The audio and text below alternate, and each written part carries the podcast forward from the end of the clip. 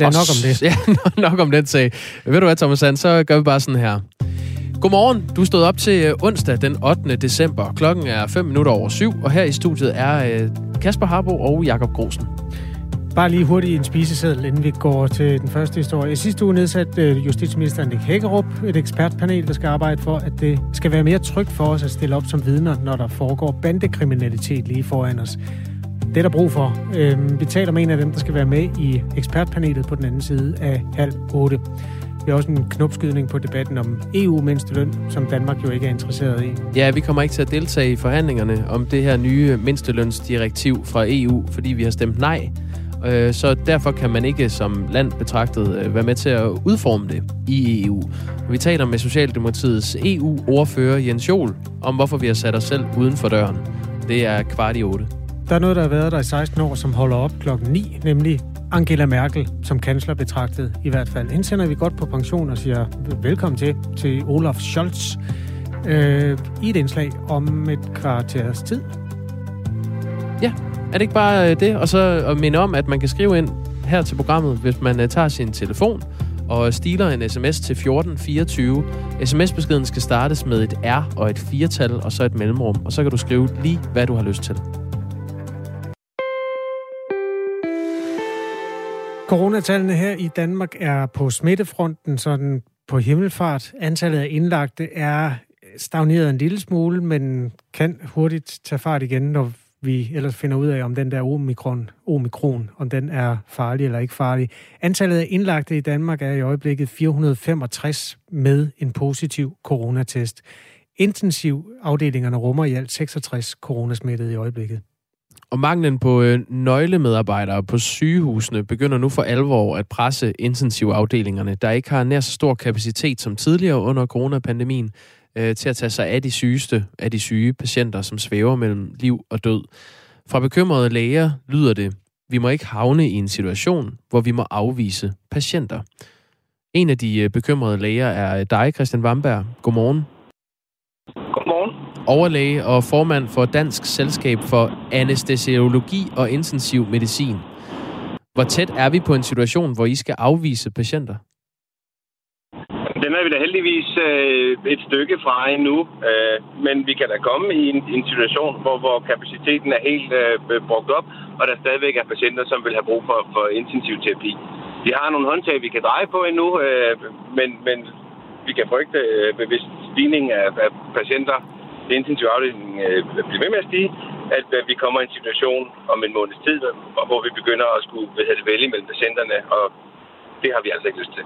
Men når vi nu ikke er der endnu, hvorfor er I så ude og råbe vagt i gevær? Jo, for de håndtag, vi skal til at dreje på, er ikke nogen øh, hvad hedder det, behagelige håndtag. Det er at lukke al anden aktivitet på sygehuset og allokere medarbejdere til, til hvad hedder det, øh, nøgleafdelinger eller coronaafdelinger. Øh, og, og det er jo ikke godt for sundhedsvæsenet. Hvad skyldes det pres, der er lige nu på sundhedsvæsenet? Når presset er vel et almindeligt vinterpres, og så plus en, en, en hvad hedder det, 450 coronapatienter oveni, så er systemet ikke givet til at øh, øh, behandle flere, medmindre vi, vi gør et eller andet for at udvide kapaciteten. Når man følger det lidt på afstand, så har det set ud som om, at corona-indlæggelsestallene har været en lille smule jævne. Altså, der har været sådan en, en ret øh, harsk stigning inden for den sidste måned. Men hvis man kigger en uge tilbage, så har det ligget sådan og svinget omkring samme niveau med en lille stigning de seneste dage her. Det er set udefra. Hvordan ser det ud indefra? Men det er det samme billede, vi ser indefra. At det, vi kan være bekymret for, det er, at den lille, men, men faktuelle stigning, den bare fortsætter og fortsætter, og så taler vi om 6, 7, 8, 900.000 patienter i løbet af, af vinteren. Uh, så jeg tror ikke, vi kommer til at se en bølge på samme måde, som vi gjorde øh, i marts 2020 eller sidste jul, men vi ser mere sådan en, en, en jævn stigning, og det kan så meget pres på hospitalet, som, som de her bølger gjorde. Øh, jeg vil lige sige, Christian Vamberg, hvis man undrer sig over forbindelsen på dig, den er sådan lidt knitrende en gang imellem, så er det altså fordi, du er på vej på arbejde. Og det, det skal du bare have tak for. Du er en af de her intensive læger, som skynder altså at den aktuelle intensiv kapacitet er omkring 25 procent lavere, end den var under de to første bølger i øh, marts-april sidste år, og omkring årsskiftet øh, i år. Aktuelt er antallet af covid-19 indlagte på intensivafdelingerne på landsplan steget fra omkring 20 midt i november, og så til øh, her og nu 66, hvoraf øh, 39 ligger i respirator. I går blev der registreret flere end 6.000 nye tilfælde af coronavirus i Danmark, og det er en ny rekord. Hvad er det, øh, I frygter, der sker nu, hvor smittetallene er rekordhøje? Men det er jo, at, at øh, flere og flere øh, øh, bliver smittet. Det kan godt være, at, at man generelt ikke bliver så syg, men der vil stadig være flere, som bliver kritisk syge øh, og vil give flere øh, indlagte på hospitalet og på intensivafdelingerne. Og det går, hvad hedder det, øh, ud over den kapacitet, som øh, faktisk er hvad hedder det, endnu dårligere, end den var under bølge 1 og bølge 2, øh, og er dårligere, end, end vi havde, inden at corona overhovedet kom. Så vi har færre eller mindre intensiv kapacitet nu her, end vi havde, inden vi overhovedet gik i gang med det her corona. Hvad er det, der er mangel på? Altså, vi har jo respiratorer i stort tal i Danmark. Altså, er det personale, eller hvor er det, du synes, skoen trykker? Maskinparken fejler ikke noget, og hvad det, sengepladserne fejler ikke noget som sådan. Det er simpelthen hænder og medarbejdere, øh, som vi mangler. En variant af coronaviruset, der forårsager mildere sygdom, øh, kan være vejen ud af pandemien. Det mener den øh, norske forsker Gunvei Grødeland, som er leder af en forskningsgruppe på øh, Oslo øh, Universitet, som er i gang med at undersøge forskellen på omikron-varianten og delta-varianten. Og ifølge de første meldinger om omikron-varianten, der blev opdaget i sidste måned, øh, så er den meget smitsom, men til gengæld ser antallet af dødsfald og indlæggelser indtil videre ud til at stige mindre drastisk. Øh, det er i hvert fald de forløbige tal, der kommer også fra øh, Sydafrika. Så hvis vi antager, at, at omikron-varianten øh, ser ud til at være mildere end varianter øh, af corona, vi ellers har kendt til, tror du så, der vil komme flere eller færre indlæggelser i Danmark i takt med, at den her variant bliver den dominerende?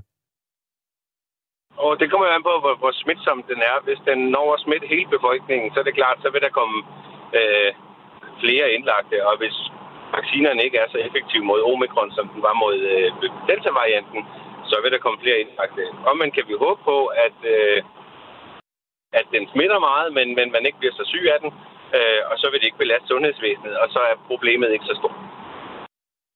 Men øh, ja, det er jo det, om, om problemet kommer til at løse sig selv eller ej. Øh, hvad, hvad er din øh, mavefornemmelse? Oh, det er svært at sige. Det er det, vi kan håbe på, og det er det, vi alle sammen går og håber på, at at varianten er meget smitsom, men meget lidt sygdomsfremkaldende. Øh, og så har vi ikke det store problem. Øh, men som sagt, så er det for tidligt at sige, at vi, vi har ikke data nok til at, at konkludere, at det er sådan, det hænger sammen. Men det er det, vi kan håbe på at se som, som best case scenarie. Så lyder det altså fra Christian Vamberg, som er overlæge og formand i øh, selv Dansk Selskab for Anestesiologi og Intensiv øh, Medicin. Du skal have lov til at køre helt på arbejde nu, øh, Christian Vamberg. Tak for det. Ja, tak. Klokken er 13 minutter over syv. Det her er Radio 4 morgen med Jakob Grosen og Kasper Harbo. Om en time og tre kvarter får vi en ny kansler syd for grænsen. Ja, det er jo ikke os. Nej, det kommer lidt an på. I vores optik er det jo nogle andres, men øh, må det ikke, øh, det er sådan en type, der kommer til at tegne Europa på mange måder, ligesom Merkel har gjort i de forgangne 16 år. Det er der tradition for, ja. Olaf Scholz toner frem på vores tv-skærme i stedet for Angela Merkel, som altså forlader sin post som Tysklands kansler efter 16 år. Vi vil gerne sende hende ordentligt på pension, og derfor får du et lille portræt af Angela Merkel. Vi har allieret os med Thomas Schumann, der er vores kollega og vært på vores Tysklandsprogram her på Radio 4. Og vi fik Thomas Schumann til at ringe til den frisør, der simpelthen har konstrueret Merkels karakteristiske frisyrer. Der Grund dessen, dass ich anrufe, ist, dass wir äh, bei unserer Radiostation gerne ein Interview machen möchte mit äh, der oder diejenigen Friseuren, die äh, das Schneiden von Angela Merkel macht. Äh, nee, das ist, ne, uh, Warum nicht? Das geht nicht, weil ich das unterschrieben habe, dass ich das nicht mache gibt keine Interviews über Frau Merkel. Der er simpelthen skrevet under på en tavshedsklausul om Angela Merkels frisyrer, og det er sådan set fair nok, for det er jo en øh, vigtig person, man har med at gøre her. Øhm, hos Angela Merkels frisørsalon Udo Waltz har de simpelthen øh, skrevet under på, at man ikke giver interviews om kansleren. I stedet forsøgte vi det supermarked, hvor hun handler.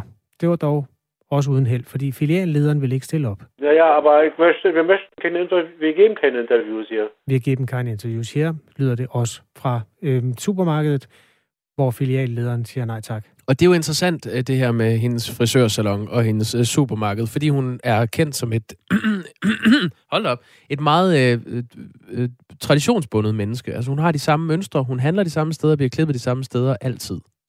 Ja, så det lignede lidt en dead end. Men så fik vi fat i Marco Urban, der er selvstændig fotograf og har fotograferet tyske politikere i årtier. Han øh, har fotograferet Angela Merkel regelmæssigt helt tilbage fra dengang, øh, der stadig var en tysk hovedstad, der hed Bonn, altså i 90'erne. Angela Merkel habe ich fotografiert, seit ich nach Bonn gegangen bin. Das war damals ja noch die Hauptstadt. Und äh, ja, so Mitte der 90er Jahre.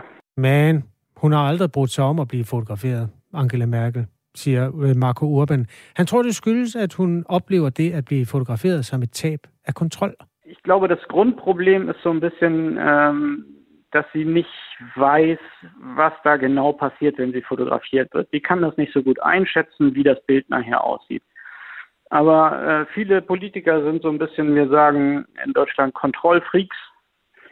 Und da muss man natürlich Kontrolle abgeben, wenn man fotografiert wird. Ja, uanset om man kan tysk eller ikke, så genkendte man måske ordet kontrolfreaks. Det er der mange øh, tyske politikere, der er, siger Marco Urban, som øh, også påpeger, at når man bliver fotograferet, så bestemmer man jo ikke selv, hvad motivet er. Det er så, fordi Angela Merkel ikke har oplevet, at man kan lave selfies endnu, øh, kunne noget tyde på. Men også fordi Marco Urban er en dygtig fotograf, der har fotograferet hende mange gange. Han øh, er med til at tegne portrættet her af Angela Merkel i anledning af, at hun altså træder tilbage. Og øh, han fortæller, at hendes ydre udtryk har ændret sig, mens hun har været kansler. Hun er blevet mere professionel at se på. Hun har fået nydelig makeup og pæne blæser i forskellige farver. Fra den tid, han har brugt sammen med hende, har han det indtryk, at hun er meget lærnem. Grundsätzlich muss man sagen, sie ist extrem lernfähig. So, und das hat sich auch äh, bei diesem Thema Fotografie so ein bisschen gezeigt, ähm, dass sie dann schon relativ schnell verstanden hat, okay, Fotos passieren, dem kann man nicht ausweichen, das ist auch wichtig und es ist auch besser, wenn man dabei gut aussieht. Ja, her siger Marco Urban, at selvom Angela Merkel ikke er specielt glad for at blive fotograferet, så forstod hun ret hurtigt at få det bedste ud af situationen. Noget andet, Angela Merkel har lært, er en særlig håndstilling, som mange kender hende for, nemlig sådan en rompeform, som hun laver med sine hænder. De fleste ved, at man kan sætte sine hænder foran hjertet og lave sådan et hjerte med hænderne. Hun strækker fingrene i stedet for at bøje dem og laver altså det der, der ligner ja, ruder, hvis man spiller kort. Øhm, og det er noget, hun gør, når hun ikke ved, hvad hun skal gøre af sine hænder. Das Grundproblem ist ja immer, dass man nicht weiß, wohin mit den Händen. Das geht ja jedem so, der fotografiert wird. Und äh, der Bundeskanzlerin ging das natürlich genauso. Und dann hat irgendjemand, tja, ich sag mal, diese Haltung erfunden, so eine Raute zu bilden mit beiden Händen. Und das war dann so ein Gesetzeserkennungszeichen später schon. Og der kan vi måske alle sammen lære en lille smule af Angela Merkel, fordi det er lidt et grundproblem blandt mennesker, der bliver fotograferet. Mange mennesker ved ikke, hvad de skal gøre deres hænder. Det galt også Merkel, og derfor udviklede hun simpelthen den her håndstilling, hvor hun former en rompe eller en diamant med begge hænder. Og det er blevet sådan en slags kendetegn for hende, siger Marco Urban. Hun stopper altså som kansler, og så fortsætter Marco Urbans arbejde med at tage billeder af politikere, og han skal også tage billeder, når den tyske regering bliver indsat i dag. Herunder billeder af Olaf Scholz, som bliver den nye tyske kansler. 19 minutter over syv er klokken, og vi vender tilbage til uh, Olaf Scholz og Angela Merkel uh, lige om et øjeblik.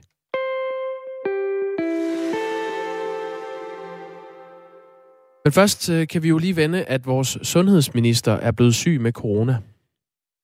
Ja, det er øh, noget, Twitter sine steder har en fest over altså det sociale medie, hvor man kan øh, ytre sig, og tit gør det i enten meget sorte eller meget hvide vendinger omkring øh, det, man nu har holdninger til. Man er jo tvunget til at bruge 140 tegn, og det øh, får gerne folk til at være sådan lidt... Øh, der er ikke så mange 50 Shades of Grey indimellem. You can't make this shit up, er der en, der skriver. Magnus Heunicke smittet ved øh, julefrokost i Sundhedsministeriet.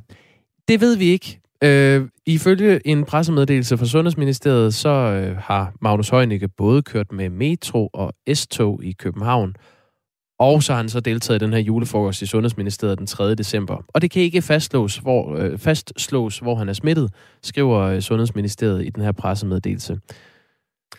Øh, det er jo endnu et tegn på, at mundbind ikke virker. Magnus Heunicke smittet i metroen, skriver en anden på Twitter.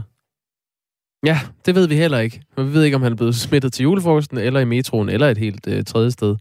Øhm, han har selv skrevet på Facebook, at nu holder han sig lige under dynen.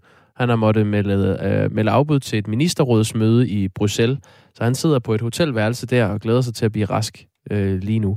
Øhm, man kan jo lave koblingen til, hvad Søren Brostrøm sagde i aftes på øh, øh pre, hvad hedder det? Ja, pressemøde hedder det jo, at man skal holde julefrokoster med måde. Altså det er en kobling, jeg laver for egen regning. Men øh, Søren Brostrøm øh, har flere gange været ude og sige, at de har tænkt sig i Sundhedsstyrelsen at øh, holde fast i den planlagte julefrokost, der skal finde sted i Sundhedsstyrelsen den 17. december. Men det bliver ikke nogen stor forsamling eller et arrangement, som vil foregå i de sene nattetimer. Og han blev spurgt om det her på pressemødet i, øh, i aftes. Øh, måske også lidt på skuldrene af, at Magnus Heunicke nu har lagt sig. Øh, og det bliver sådan, at... Øh, nu skal jeg se, hvad han sagde. Julefrokoster skal nok være betydeligt mere med måde, end de plejer at være, sagde Søren Brostrøm.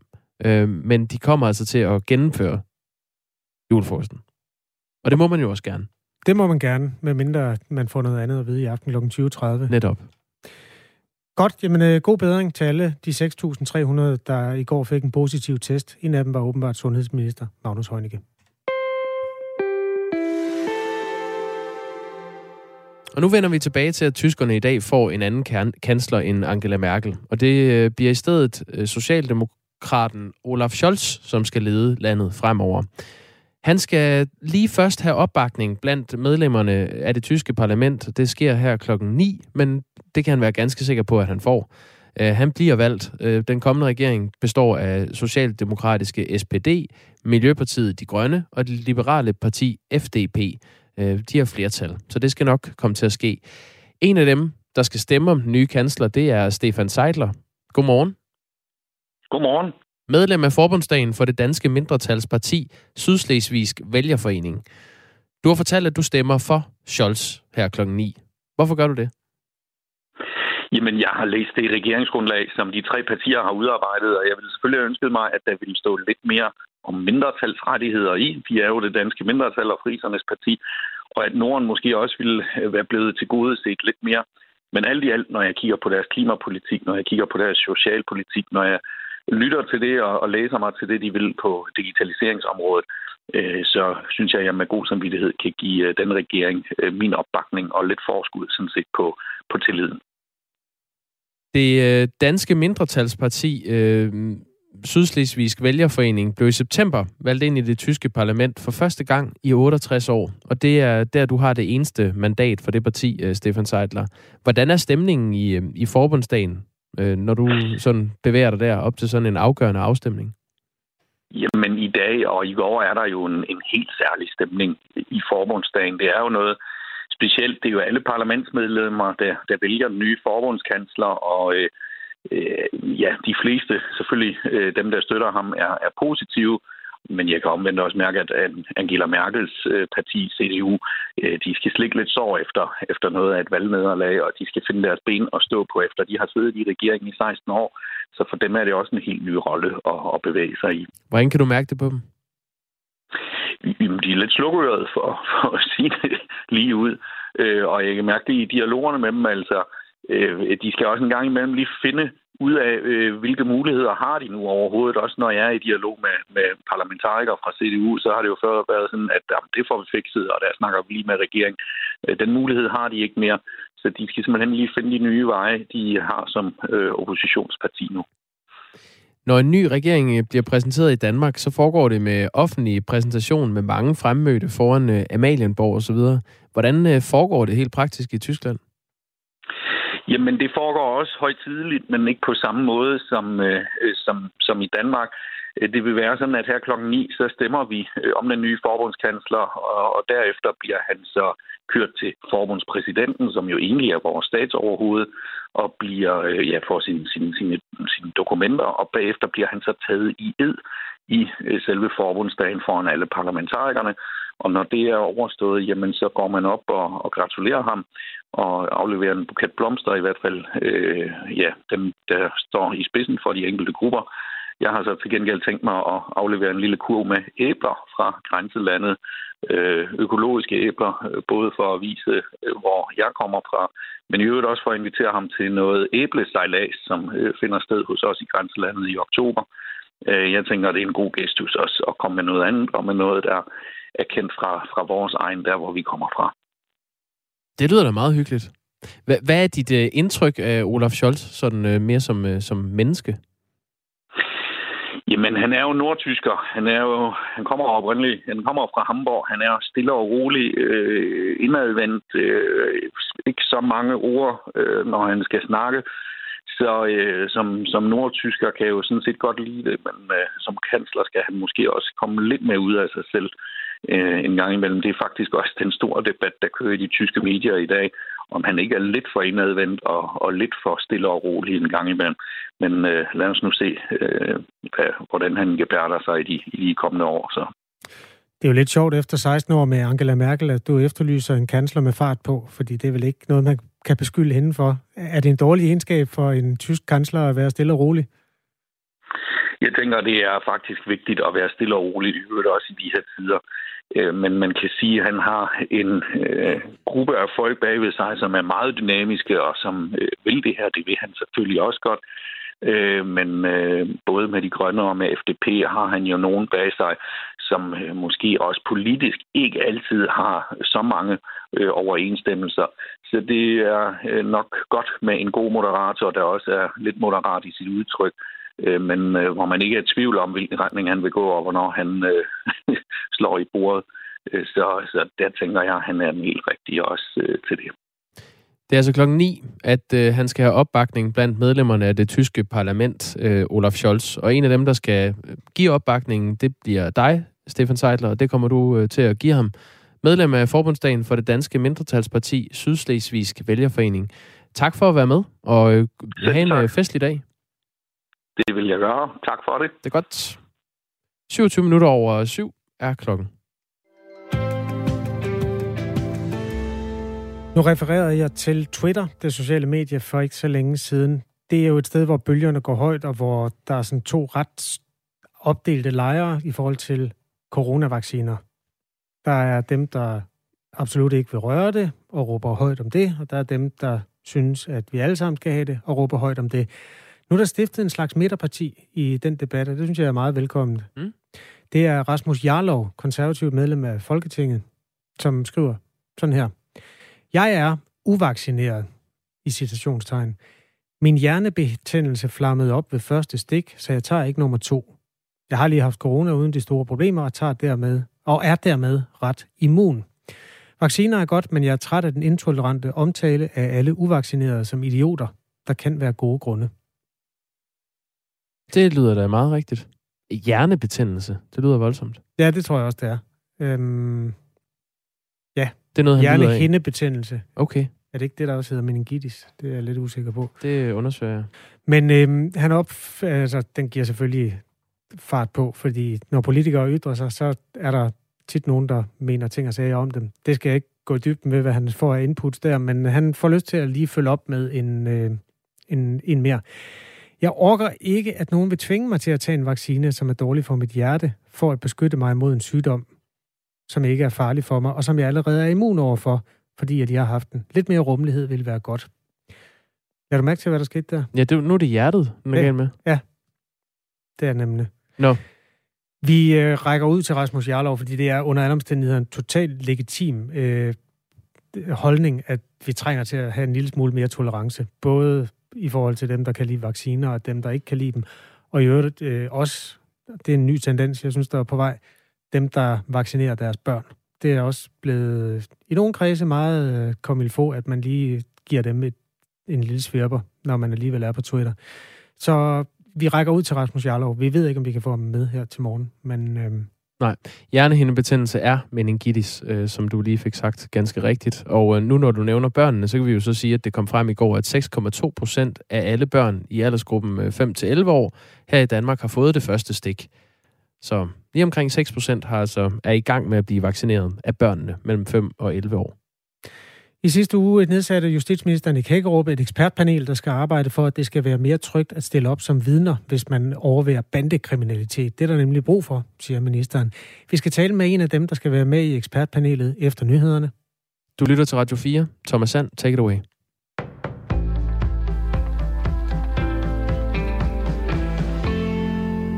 Mangel på personale får nu lægerne på landets intensivafdelinger til at slå alarm. De bekymrede læger advarer mod at havne i en situation, hvor patienter må afvises, det skriver Berlinske. Kapaciteten på landets intensivafdelinger er langt mindre nu, end den var under de første coronabølger, og lægerne foreslår derfor at målrette penge fra coronavinterpakken til at sikre flere medarbejdere for at kunne redde de hårdest ramte patienter.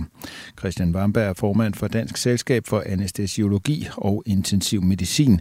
Han skønner, at kapaciteten er omkring 25 procent lavere end tidligere under coronapandemien, mens antallet af alvorligt syge coronapatienter stiger oven i andre indlagte på intensivafdelingerne. I stedet for at smøre pengene tyndt ud over alle, kan man måske forgylde dem, der har lyst til at hjælpe til på intensivafdelingerne.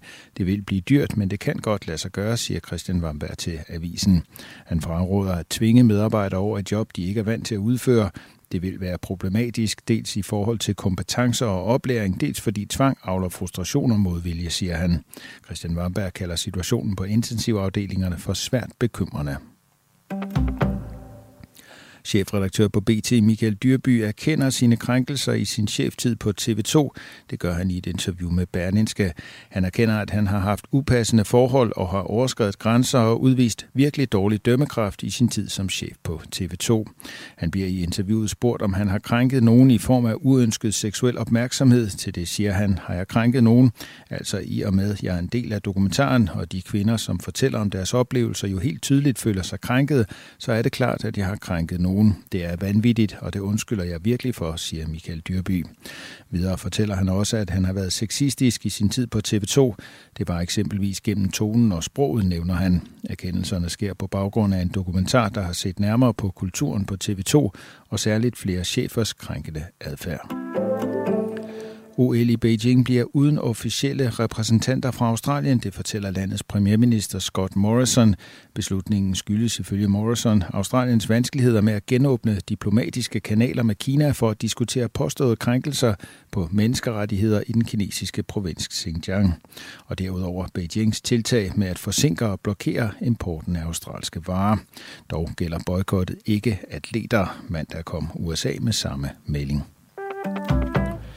En 65 km lang underjordisk grænsemur mellem Israel og Gazastriben er nu færdigbygget. Den skal mindske risikoen for, at den militante gruppe Hamas kan angribe via tunneler under grænsen.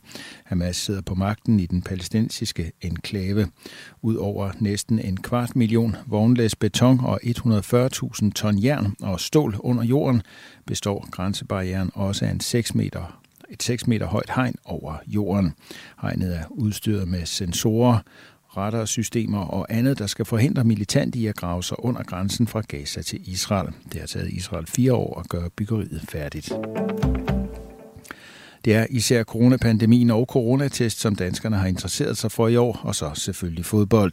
Det er i hvert fald i høj grad det, som der er blevet søgt på på søgemaskinen Google.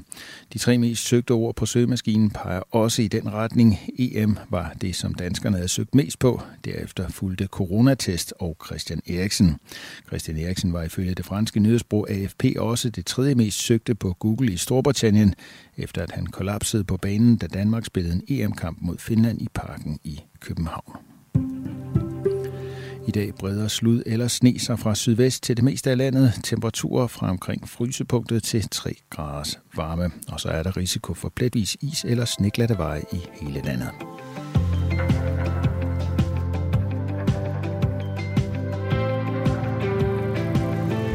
Jeg skal lige være lidt mere præcis, eller jeg skal simpelthen sige undskyld, fordi det var forkert. Der stod ikke hjernehindebetændelse, men hjertehindebetændelse i Rasmus Jarlovs opslag på Twitter. Så giver det jo pludselig mening. Ja, det centrale er i virkeligheden, at han har oplevet bivirkninger ved sit første vaccinestik og har fravalgt at få nummer to. Har i øvrigt haft corona for nylig og dermed immun.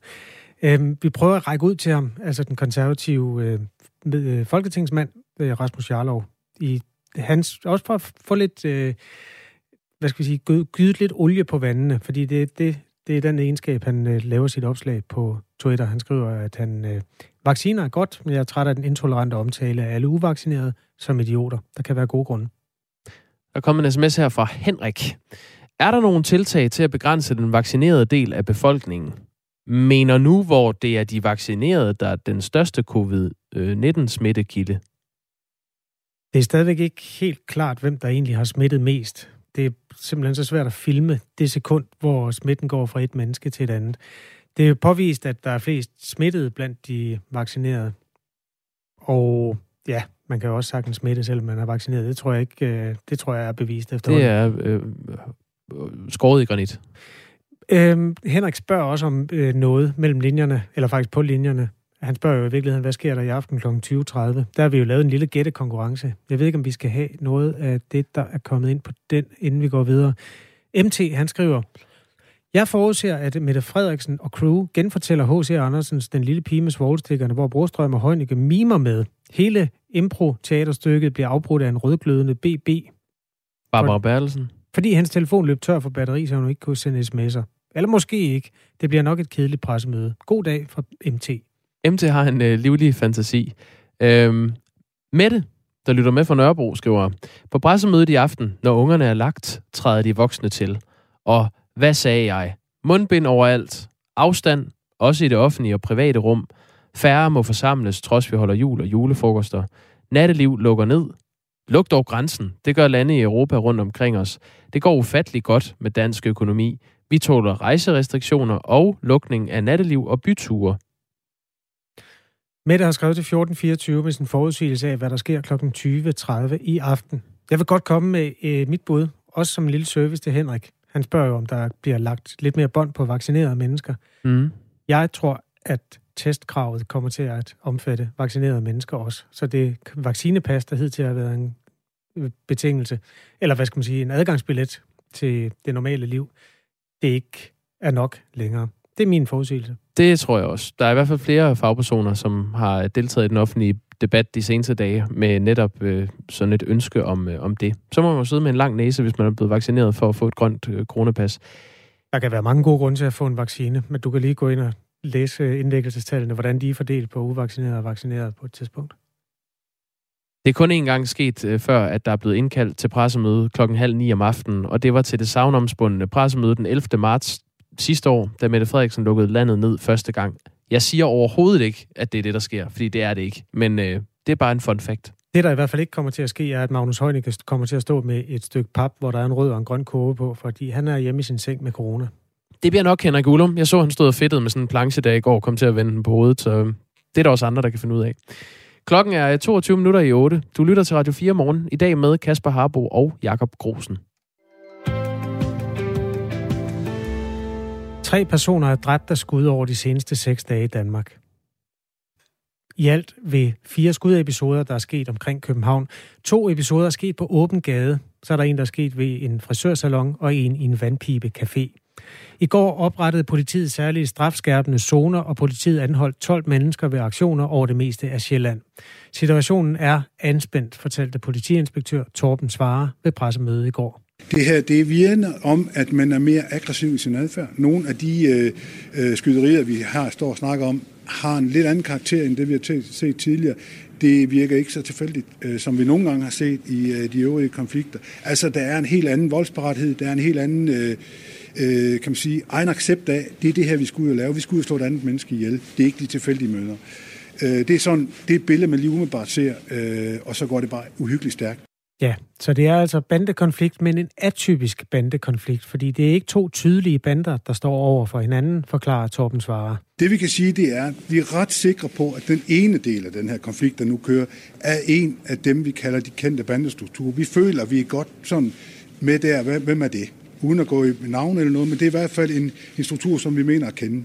Den anden del ser ud til at kan bestå af flere øh, kan man sige, kriminelle fra den såkaldte kriminelle underverden, det vi kalder de organiserede kriminelle, som har nogle af de samme interessefelter, om jeg så må sige, men uden at vi egentlig har sat et prædikat på dem, for vi kan ikke sige, at det er en gruppe. Vi kan bare sige, at det er flere individer, som er en del af det her. Skyderi på åben gade er en øh, bandekonflikt, der er løbet af sporet, og den får stort aftryk på almindelige menneskers liv. Midt i det hele står øh, VIO, altså os, der ikke er medlem af nogen bander. I sidste uge nedsatte justitsminister Nick Hækkerup et ekspertpanel, der skal arbejde hen imod, at det skal være mere trygt for borgere at stille op og fortælle som vidner til bandekriminalitet, hvad man har set for at hjælpe politiet med at opklare den type skyderier. Og det er der brug for, lyder det både fra ministeren og forskellige organisationer. Det skal være trygt at vidne. I det ekspertpanel, der sidder blandt andre organisationen Offerrådgivningen, hvor Knud Aril Guldbrandsen er landsformand. Godmorgen. Godmorgen, ja. Når du hører om vidner, der er bange for at vidne i sager om bandekriminalitet, hvad er det så, de er bange for? Jamen, øh, de er selvfølgelig øh, bange for øh, repressalier, tænker jeg. Øh, bange for, at det skal have nogle konsekvenser for dem selv og familien, hvis de nu fortæller, hvad de ved eller har været vidne til. Er der tradition for, at der er grund til at være bange for det? Jamen altså, det, det, det er svært at sige, synes jeg. Uh, men selvfølgelig sådan type kriminalitet, som, som uh, I refererer til her, uh, der vil det vel nok være mange, der er bange for overhovedet at stå frem. Øh, de har jo set, hvad konsekvensen kan være, ikke? også hvis de nu vidner imod, specielt omkring bandekriminalitet, tænker jeg. Så der er selvfølgelig en del, øh, der er bange for det. Hvad er konsekvensen af det, at vidner er bange for at stille op? Jamen, det har jo en øh, personlig konsekvens selvfølgelig. Det der med, at man, man kommer til at gå med sin oplevelse selv, og ikke får talt om det måske. Og så har det også den her samfundsmæssige øh, konsekvens, at, at man har ikke mulighed for at få opklare øh, forbrydelsen og, og, og stilt de kriminelle øh, fra en dommer osv. Så, videre. så det betyder jo meget, at, øh, at der ikke bliver ryddet op efter sådan en voldsom øh, kriminalitet. Som du oplever retssystemet nu, er det så dygtigt nok, hvis man skal sige det, til at skabe tryghed for de vidner, der er? Tja, jeg jeg tænker, for det meste, så, så bliver gjort en hel del øh, allerede for, at vidner skal føle sig tryg, når man først er i kontakt med politiet og retsvæsenet. Øh, men jeg tænker nok, at det største problem er det, at øh, inden man kommer ligesom så langt, så skal man ligesom overbevise sig selv om, om at, at det er en god idé at stille op, eller at man får den hjælp eller beskyttelse, der skal til for at stille op. Og der tænker jeg, at, øh, at øh, man kan blive bedre. Øh, det er jo også derfor, at det er nedsat den her arbejdsgruppe, for at man skal kigge på det, om der er nogen, man kan gøre eller kommunikere til de her vidner, øh, som gør, at det godt tør at stille op. I offerrådgivning, der møder I jo ofre og også nogle gange vidner, som har brug for råd og vejledning, når de skal klare efterbyrden af en voldssag. Hvordan ja. vejleder I et vidne, der kommer til jer og fortæller om den frygt, om at, altså frygten for at stille op som vidne, øh, når der rocker eller bander på spil? Jamen, øh, vi tager som regel i hvert fald en snak om for eller imod. Øh, man kan jo være anonym hos os, sådan at vi behøver ikke at vide, hvem vedkommende er, så det er jo også en, en tryghed, kan man sige, for mange. Øh, og så tager vi sådan en snak om for eller imod. Øh, og eventuelt, hvad er det for noget hjælp, de kan få for at få svar på de spørgsmål, de måtte have. Øh, nogle gange kan vi jo også øh, få politiet til at, at altså vejlede, hvad sker der, hvis man gør sådan og sådan. Ikke? Øh, men vi kan sådan hjælpe dem med at få den der kontakt, kan man sige, sådan, uden at de behøver sådan. Øh, det kan fortsat være anonym, kan man sige. Så, så det er sådan at skabe lidt tryghed omkring hele situationen. Øh, og så snakker vi selvfølgelig om selve opløselsen øh, med dem. Ikke? hvad det er, det har været oplever. De kan være anonyme hos jer, men det kan man jo meget sjældent i retssystemet. Hvad, ja. hvad, hvad er din holdning til anonyme vidner i den her type sager? Ja, det er vel noget, det vi skal finde ud af, tænker jeg, i den her øh, øh, arbejdsgruppe, jeg sat ned i. Men, men jeg tænker, at at øh, det er i hvert fald vigtigt, sådan skal i starten at få, kunne få noget vejledning, inden man ligesom øh, øh, stiller op som vidne. Øh, og selvfølgelig de mest farlige sager, tænker jeg jo, at man, kan, man skal gøre meget for at beskytte vidnerne. Øh, så jeg har ikke sådan, sådan helt klart svar på det, men, øh, men jeg tænker, at man, man skal i hvert fald tænke over det, ikke også? Altså om det mm. kan være en mulighed frem, i fremtiden. Ja. Nu er det altså et ekspertpanel, der skal prøve at finde ud af det her, og, øhm, og I er med altså, tror du, et ekspertpanel kan skabe større tryghed, eller er der lang vej der? Jamen, jeg tror ikke, altså selve panelet kan vel ikke skabe dem. Det kan i hvert fald få nogle rigtig gode snak. Øh, der er nogle meget stærke øh, forskellige typer fagligheder, der sidder i den gruppe. øh, og som, som er, ligesom kan få en god snak om, hvad, hvilke muligheder man har. Øh, jeg tænker, at, at man kan altid blive bedre. Øh, så, så man ikke der kommer noget godt ud af det, at man i hvert fald sætter sig ned og tager det alvorligt og prøver at se, om man kan finde, på nogle, finde nogle løsninger. Øh, øh, sådan at alle samarbejder om det, kan man sige, alle de forskellige ting, man nu kommer i kontakt med øh, omkring sådan kriminalitet, så er det jo både politiet og det er retsvæsen og så videre, og så videre. Sådan, sådan. Jeg tror jeg godt, man kan komme med nogle gode idéer der. Tak fordi du var med, Knud Arild Guldbrandsen. Ja, selv tak. Ja. Hej hej. Hej hej. Landformand for offerrådgivningen. Og grunden til, at vi sådan tager den her sag frem, er jo altså, at der bliver brug for flere vidner i den kommende tid. Der har været fire skudepisoder i hovedstadsområdet de seneste seks dage i København. Det har kostet tre menneskeliv, og der er også en uskyldig, der er blevet ramt undervejs. Så øhm, det er baggrunden, og det er klangbunden for det ekspertpanel, som nu er nedsat, og hvor offerrådgivningen altså er med i bestræbelserne på at gøre det mere trygt at vidne i den type sager. Klokken er kvart i otte. Det er Radio 4 morgen, det her.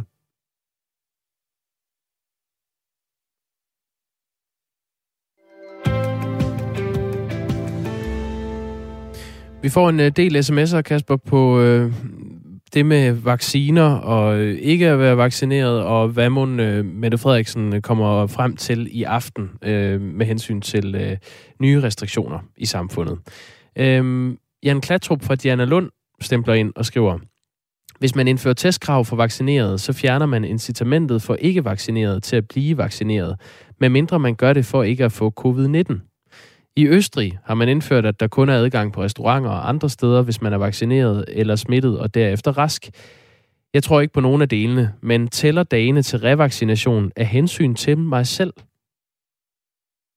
Skriver Jan Klatrup fra Diana Lund. Det forstod jeg ikke, spørgsmålet. Spørgsmålet? Nå, der var ikke noget spørgsmål. Nej, nej, det er en konstatering. Okay. At der, han tror ikke på nogen af delene. Altså, han tror hverken på, at det giver mening, at det indfører testkrav for vaccineret, øh, fordi det fjerner incitamentet for de ikke-vaccinerede til at få stikket. Og han øh, tror heller ikke på løsningen, som man har fra Østrig, hvor der kommer til at være vaccinetvang eller pligt, hvis man vil deltage i samfundet. Men han glæder sig selv til at få et stik. Sonja Hvidtjørn skriver, der er ikke nogen, der stiller kritik over for, at vaccinerede stadig bliver smittet, også med den nye variant. I Norge vil de gå hårdt imod opbremsning og stopning af folk, der piler gennem grænser osv. Man burde ikke blive smittet, når man er vaccineret, ellers er den vaccine lige nul, men ingen vil tale om det, og hvorfor? Spørger Sonja. Det, vil, det er der nu mange, der gerne vil. Hvis du vil opsøge lidt aktuelle tal på, hvordan de er fordelt, de mennesker, der bliver meget syge af covid-19, så kan du finde det, øh, den hjemmeside, det dashboard, som øh, Statens Serum Institut har lavet, hvor det er opgjort, at vaccinerne i hvert fald nedbringer forholdsmæssigt antallet af vaccinerede indlagte. Du kan finde det på Statens Serum Institut hjemmeside. Du skal søge på gennembrudsinfektioner. Vi fik før en sms fra Henrik, vi læste op. Øh, han gav udtryk for, at han mener, at det er den vaccinerede del af befolkningen, der øh, driver smitten øh, her i landet. Og Vejlenseren går i rette med Henrik og skriver, det er forkert, Henrik. Det er de uvaccinerede, der per 100.000 indbyggere klart spreder smitten. Smittede uvaccinerede er 186 per 100.000 indbyggere. Fuldt vaccineret er 74,6 øh, per 100.000 indbyggere. Det er jo modtagerne. Det er dem, der bliver smittet. Men altså, hvem der har sendt smitten videre til dem, der bliver smittet, det er jo det, er jo det som kunne være enormt rart at vide. Jeg har altså ikke set en statistik, der helt gør redde for det. Mm. Der har været øh, nogle beregninger, man har lavet på baggrund af, øh, og det er altså fra hukommelsen det her, men blandt andet britisk sundhedspersonale, hvor nogen har været hjemsendt med corona og har levet inde i deres øh, boble med familien, med en, øh, en corona løs i kroppen. Og der viste forskningen, at der var mindre spredning fra de mennesker, der var vaccineret, end dem, der var uvaccineret. Altså når man gjorde op, hvor mange af de hjem var der så, havde der været interne smittekæder i, der var der mere smitte fra uvaccineret, end der var fra vaccineret. Men det er altså den helt klare formel på det, den har vi ikke øh, set en dansk undersøgelse af endnu.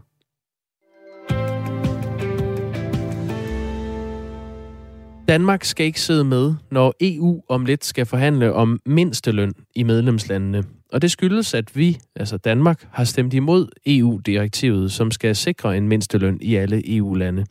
Det var kun Danmark og så et land, vi normalt ikke sammenligner os øh, så ofte med, Ungarn, som stemte imod, så forslaget blev alligevel vedtaget.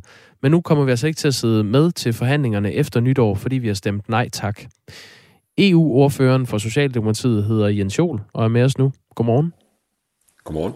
Det var ikke dig, der var nede og stemme nej. Det var Astrid Krav på vegne af Mathias Tesfaye. Men vi er inde på dit område. Øh, hvorfor stemmer Danmark nej, når man ved, at direktivet bliver vedtaget alligevel? Jamen, vi stemmer nej, fordi vi helt principielt øh, ikke mener, at EU skal blande sig i lønspørgsmålet, altså på den her måde. Vi har en model, hvor det er arbejdsmarkedets parter, der forhandler det, og det er faktisk noget af det, som har gjort, at vi har fået en meget velfungerende arbejdsmarkedsmodel. Jeg vil så sige, at jeg kan godt forstå, at man i rigtig mange europæiske lande jo diskuterer, hvordan kan vi hæve vores lønninger, fordi der er rigtig mange lande, hvor man kan arbejde fuldtid og stadigvæk ikke have råd til at leve et, et anstændigt liv. Og derfor er der selvfølgelig en diskussion, men det vi øh, siger nej til her, det er ligesom den EU-model, som vi frygter vil være en, en, en glidebane væk fra uh, vores model og en, hen imod, at det er politikere, der diskuterer lønnen. Og for at sige det sådan meget populært, så skal vi simpelthen holde snitterne væk, fordi det er arbejdsmarkedets parter, som uh, uh, håndterer det i Danmark, og sådan skal det også blive ved med at være fremover. Altså, Europakommissionen har lovet, at man ikke vil pille ved den løsning, man har i lande som Danmark, øh, som altså allerede har en overenskomstmodel. Vi har så det, vi kalder den danske model. Øh, hvorfor så være på tværs?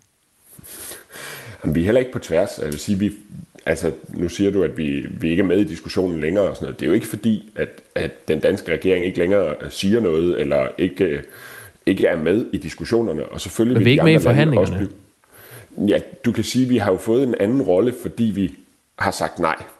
Men, men selvfølgelig vil vi stadigvæk øh, danne alliancer, øh, snakke med alle de lande, som måtte have sympati for, for vores synspunkter, kæmpe for vores sag.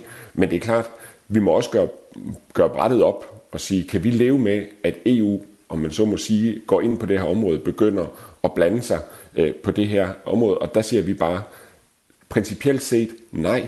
Fordi vi mener faktisk hverken, at det vil give øh, de bedste lønninger. Altså man kan jo se, at, at nogle af de arbejdsmarkedsmodeller, der har leveret de højeste lønninger og de bedste arbejdsforhold, er jo faktisk nogle af dem, hvor man har forhandlet sig frem til det.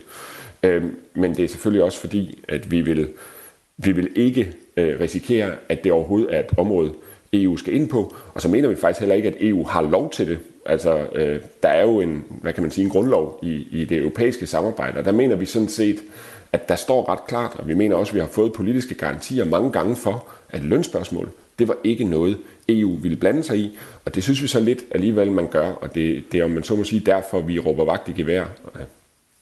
Danmark er et af seks EU-lande, som øh, ikke allerede har en mindsteløn i dag. Og vi arbejder i stedet med det, vi kalder den danske model, som jeg også nævnte før. Øhm, for dem, der ikke måtte kende den, så betyder det, at vi lader øh, arbejdsgiverne og arbejdstagerne finde lønniveauet selv, og det er så uden øh, politisk indblanding. Og det er det, vi bruger øh, fagforeningerne til, for eksempel. Sverige har heller ikke en mindsteløn, og er ligesom Danmark imod det her direktiv om en EU-mindsteløn. Men de har alligevel stemt ja, Jens Jol, så de kunne være med til at forhandle indholdet af, af direktivet.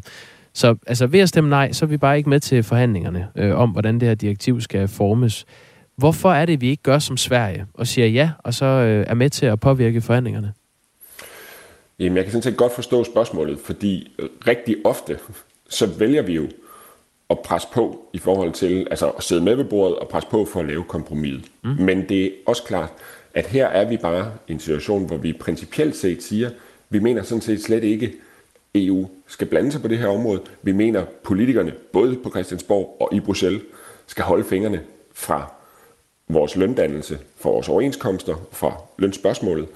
Og det er derfor, vi, om man så må sige, slår en streg i sandet, fordi det er jo også lidt svært at sige, øh, vi mener faktisk slet ikke, man må blande sig i det her, men, men nu laver vi så et, et kompromis om det alligevel. Altså vi mener grundlæggende set, man skal stå, altså man skal holde fingrene fra det som politiker. Det er vi nødt til at sige ret klart og tydeligt, fordi vi egentlig også mener, at EU på det her område jo går ud over sine beføjelser og gør noget, vi egentlig havde aftalt, EU ikke skulle blande sig i. Men er det ikke mere øh, symbolpolitisk så? Altså så er det noget principielt, man, øh, man går ud og slår et slag for, i stedet for at få reel indflydelse på, hvordan tingene ender? Ej, jeg synes bestemt ikke, man kan sige, at det er symbolsk. Det er rigtigt nok, at det er principielt, men det er jo ikke symbolsk. Og, og den, altså, den model, vi har i Danmark, hvor det er arbejdsmarkedets parter, der forhandler, har jo rigtige konsekvenser derude. Altså det er jo det, som ligesom har reguleret øh, vores arbejdsmarked, og som sådan set har givet nogle gode forhold. Og stå Men... vagt om den model, det er jo ikke en, Altså, det er jo ikke en, en symbolsk handling. Nej, men det, det er det, Europakommissionen mener... har sagt, at det vil man ikke pille ved med sådan et direktiv. Man vil ikke pille ved den danske model. Øh, så, så det her, det er jo det er en, øh, som du siger, at trække eller slå en, en streg i sandet, i stedet for at få reel indflydelse på, hvordan det her direktiv det bliver udformet og kommer til at påvirke de andre EU-lande. Om der er ingen tvivl om, at vi har selvfølgelig brugt øh, tiden fra direktivet blev fremsat, og i øvrigt også før, fordi vi vidste jo godt, det var på vej, til at danne alliancer med andre lande, som har været på linje, som også har haft bekymringer. Vi har i Folketinget bredt, øh, alle partier undtagen et enkelt, har sagt, at det her er ikke noget, EU skal blande sig i. Så der er sådan set fra, fag, øh, fra fagbevægelsen, fra arbejdsgiverne, fra stort set alle partier i Folketinget, fra den danske regering, fra nogle af de andre lande herunder jo Sverige og nogle af de andre lande, som har været skeptisk, har vi jo gået forrest i forhold til at danne alliancer og presse på. Og det er jo ikke sådan, at vi holder op med at sige, hvad vi mener om de her ting. Men vi er nødt til selvfølgelig at gøre op, når vi kommer øh, til stregerne, om man så må sige. Og der ligger et direktiv på bordet, som vi ikke er trygge ved, øh, ikke bliver en glidebane hen imod, at politikerne, både i Bruxelles og på Christiansborg, begynder at blande sig i løndannelsen. Så er vi selvfølgelig også nødt til at sige, det synes vi for det første er problematisk, fordi politikerne skal slet ikke blande sig i det. Nej, men, hvorfor? Det er det, jeg gerne vil hen til, Jens heller ikke blande til. Nej, hvorfor er du bekymret for det, når nu Europakommissionen har, øh, har lovet, at man ikke kommer til at pille ved løsningen, som findes i Danmark?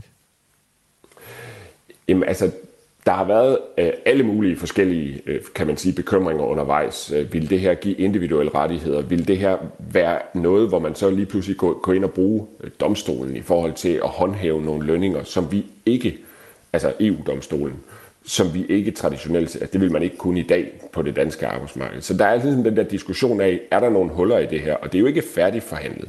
Men det er rigtigt nok, at en, en række af de ting, altså vi har fået mange politiske garantier. Vi synes bare også, at vi før har fået at vide, at EU slet ikke ville blande sig på det her område. Og det synes vi så, man gør alligevel. Og så kan man spørge sig selv, er det her overhovedet det rigtige øh, redskab? Altså, man kan jo sagtens indføre mindstelønninger i landene, hvis man vil. Den tyske regering er lige blevet dannet på at hæve deres mindsteløn. De har et stort problem med underbetalt arbejdskraft i Tyskland, og det kan jeg godt forstå, de gør. Men det er jo lidt paradoxalt, at, at et af de redskaber, man ligesom vil bruge til at skaffe højere lønninger, er i virkeligheden et redskab, som risikerer at, at, at blande sig eller blive et skud for borgen for nogle af de modeller, som i virkeligheden har fungeret bedst. Og vi kan ikke helt se, at, de, øh, at det, der ligger på bordet, faktisk mm. vil være den rigtige hjælp til nogle af de lande, som har de laveste lønninger. Men men altså, det er jo først og sidst et spørgsmål, som, som de lande bliver nødt til at tage op. Og der vil vi jo gerne understøtte, hvad kan vi gøre i EU for ligesom også at sikre organiseringen på arbejdsmarkedet, for at sikre, at de får opbygget nogle effektive systemer. Jens Jol, vi skal, vi, skal lige, vi skal lige høre et klip med øh, journalist og tidligere direktør for Tænketanken Europa, øh, Bjarke Møller, som øh, har nævnt, at det her øh, direktiv ikke skal ses som et øh, lovindgreb i landene, men mere som en slags øh, pejlemærke om det rigtige øh, lønniveau. Lad os lige høre, hvad han har sagt til os. Jamen, der er masser af eksempler på i EU-retten, at man laver nogle rammedirektiver, nogle mindste krav til medlemslandene, som de så skal opfylde, og derfor får det en virkning, selvom det ikke er direkte indgribende i løndannelsen i de enkelte medlemsstater, fordi det respekterer man de nationale systemer. Og det fremgår helt tydeligt, at det her er en ramme, som lægges ind øh, med fuld respekt for de nationale systemer, og herunder arbejdsmarkedets parter og deres ret til øh, at, at forhandle overenskomster. Bare lige kort til sidst, Jens Sol, vi har øh, lige 40 sekunder. Øh, hvorfor er det, I ikke kan lide, at EU sætter en ramme øh, for mindstelønnen i øh, EU-landene, som arbejdsmarkedets parter frit kan følge herhjemme? Jamen, altså hvis det var fuldstændig frit, så, så vil man jo heller ikke have det tryk. Men vi går sådan set ind for, at man diskuterer, hvordan kan vi højne lønningerne? Hvordan kan vi hjælpe med at få hævet lønningerne i nogle af de lande, som ikke er der? Men vejen er ikke en lovgivning, vejen er ikke et EU-direktiv, hvor vi risikerer, at det bliver politikerne i Bruxelles og på Christiansborg, der begynder at, at skabe løndannelsen. Øh, det vil vi ikke have i Danmark, og det synes vi sådan set heller ikke, EU har lov til, ifølge de fælles spilleregler, vi har lavet i EU. Tak fordi du var med, Jens Jol. Selv tak. EU-ordfører for regeringspartiet Socialdemokratiet. Hvis du øh, er pendler eller rejser med DSB for tiden, så kan du opleve aflysninger på flere afgange. Det er den dårlige nyhed fra, nyhed fra DSB, som vi skal tale med i skikkelse af informationschef Tony Bispeskov efter nyhederne. Det kommer også til at handle lidt om corona, og så er der en fødselsdagsquiz. Den er egentlig lidt trist, fordi det er 41 år siden John Lennon blev skudt. Men øh, den kan godt få et festligt præg alligevel. Vi skal også se nærmere på, hvordan coronasmitten kommer til at ramme erhvervslivet. Vi formoder, at øh, der er en eller anden form for stramning på vej i aften 2030, så det vender vi os også mod. Og så kommer vi også til at tale om det problem, det er for Mette Frederiksen, at hun har slettet sine sms'er automatisk, da hun tog beslutningen om at slå alle mink ned. Men lige nu er klokken 8. Ja, lige præcis. 8 er den. 8.